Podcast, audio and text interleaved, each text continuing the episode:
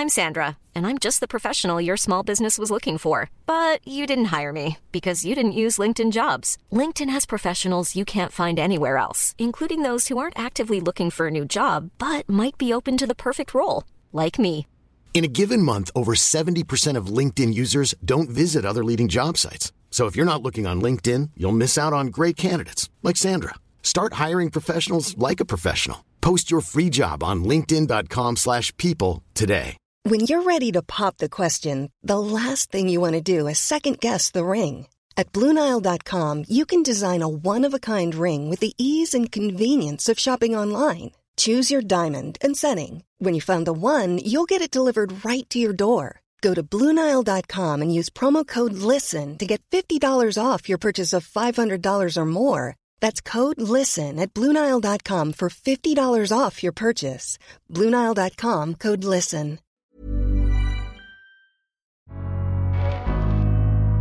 Welcome to the Daily Doctor's Kitchen with me, your host, Dr. Rupy.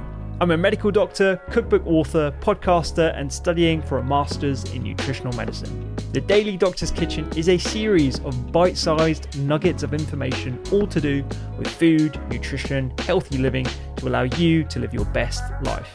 Remember, you can listen to full length episodes of the Doctor's Kitchen podcast wherever you listen to pods, and my latest cookbook is 321. Three portions of fruit and vegetables per person, two servings per recipe, and all using one pan curries, stews, tray bakes, you name it, it's in the cookbook.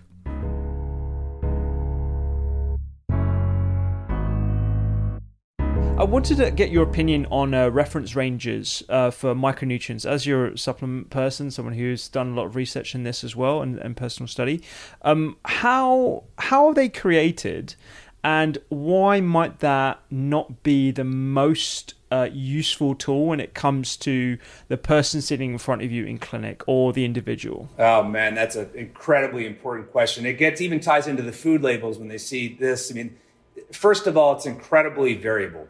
You know, our nutrient needs, yours and mine are going to likely be different. And you get people at different uh, stages of life, people with different health status, people with different activity levels. All these things impact even the size of a person and impacts that. So you know, when, you look at the reference ranges in particular, those are largely based on means and medians out of populations that aren't necessarily, it's not for optimal health. You know, there's a lot of times people who tend to be kind of sick actually who, who produce these. And are, uh, you know, the, the RDAs are based on preventing nutrient deficiency diseases. So I don't know about you, but my goal was to more than just not have scurvy. You know, I want to I want to thrive. And I, I think a lot of these are, we don't really know what a lot of these optimal thresholds are. So when we look at, at the referent values, I mean, vitamin D is one where there's a, quite a bit of research has gone into. But when we look at those levels, those aren't necessarily what we want to get to to prevent chronic disease, uh, to thrive and, and, and, reach optimal health. And then you get the, the complicated factor too of what's in the blood. So let's say we get a blood draw, we look at, at uh, plasma or serum B12, for example.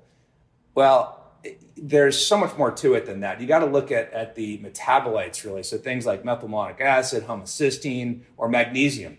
By the time your magnesium gets low in the serum, you've got some problems. So we'll look at things like mm. red blood cell magnesium sometimes. It's sort of the integrative and functional medicine approach. But uh, I think there can be a false sense of security where someone goes and says, I look, my B12 levels were normal. They're in the normal range, but they're low in energy. They're maybe not getting very much B12 in the diet you know things aren't things are suggestive of B12 deficiency or whatever else it might be. So that's a, a really fascinating area where we need we need more research. We're getting there a little bit with vitamin D, but we need more research with other things.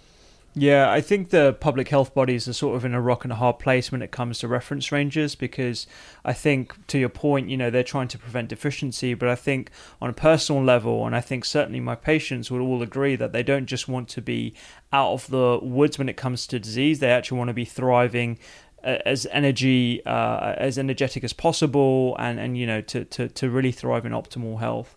Um, and this brings us nicely to the topic of sulforaphane so th- this is something uh, I've known about for a number of years now. It came on my radar probably about four or five years ago when I came across some studies looking at the environmental pollutants um, and the just the impact on the inflammation pathways uh, through broccoli um, and broccoli sprouts and everything. What? When did you first come across the impact of sulforaphane? And, and perhaps we could define exactly what we mean by sulforaphane sure. as well. Sure. Yeah. Well, you know, it, it's funny because uh, when it comes to nutrition, you, hate to play favorites. What's your favorite nutrient? But if there was one favorite micronutrient for me, it'd probably be sulforaphane. It's just incredibly powerful. And, um, you know, I've done a lot of work with vitamin E, D, carotenoids, and so on, uh, other, you know, flavonoids. But, but sulforaphane, I think, has a, a unique evidence base behind it. So what it is, it's, it's uh, an isothiocyanate, which um, uh, we'll talk about some of the science behind it, but these are uh, potent um, activators of the NRF2 pathway, which we can we can talk about, and inhibitors of NF kappa B. So uh, we'll get more into the science of that, but in, in essence, it it uh, turns on a bunch of anti-inflammatory and antioxidant genes and turns off you know many of the inflammatory pathways. But where it, it, it comes from, uh, the raw materials for it are called glucosinolates, and this is in cruciferous vegetables in, in varying amounts. So things like broccoli or broccoli sprouts actually have, have quite a bit more than the, the mature broccoli. Uh, Brussels sprouts, cabbage, um, moringa, which is one of my, my favorites. To, uh, you know, these, these hot superfoods, which is really interesting. Um, so you get the glucosinolate in that. But then you need uh, myrosinase, which also tends to be in these uh, cruciferous vegetables, again in varying amounts.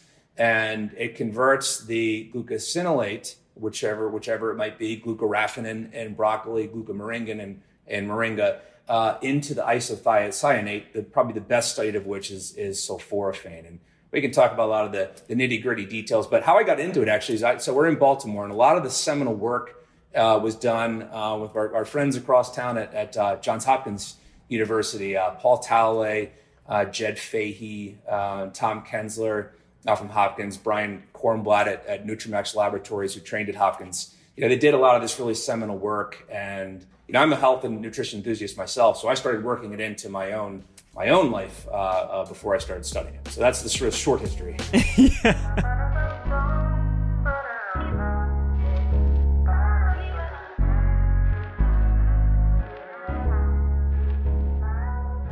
I hope you enjoyed today's Daily Doctor's Kitchen. The Doctor's Kitchen podcast is where I discuss multiple topics around nutrition, medicine, and well being with experts and researchers from around the globe. So do go check it out. And my latest cookbook is 321 three portions of fruit and veg per person, two servings per recipe, and all using one pan. Find me on social media at doctors underscore kitchen and sign up for recipes every week at thedoctorskitchen.com. I'm Dr. Rupy. Have a beautiful day.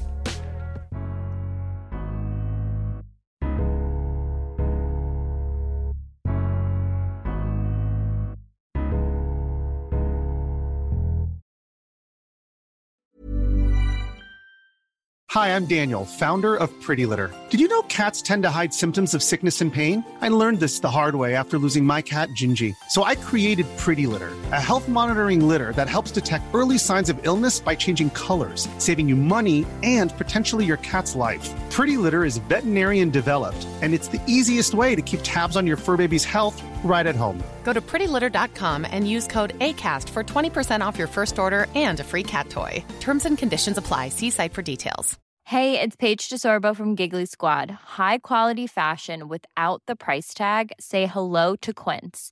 I'm snagging high end essentials like cozy cashmere sweaters, sleek leather jackets, fine jewelry, and so much more. With Quince being 50 to 80% less than similar brands and they partner with factories that prioritize safe ethical and responsible manufacturing. I love that. Luxury quality within reach. Go to quince.com slash style to get free shipping and 365 day returns on your next order. quince.com slash style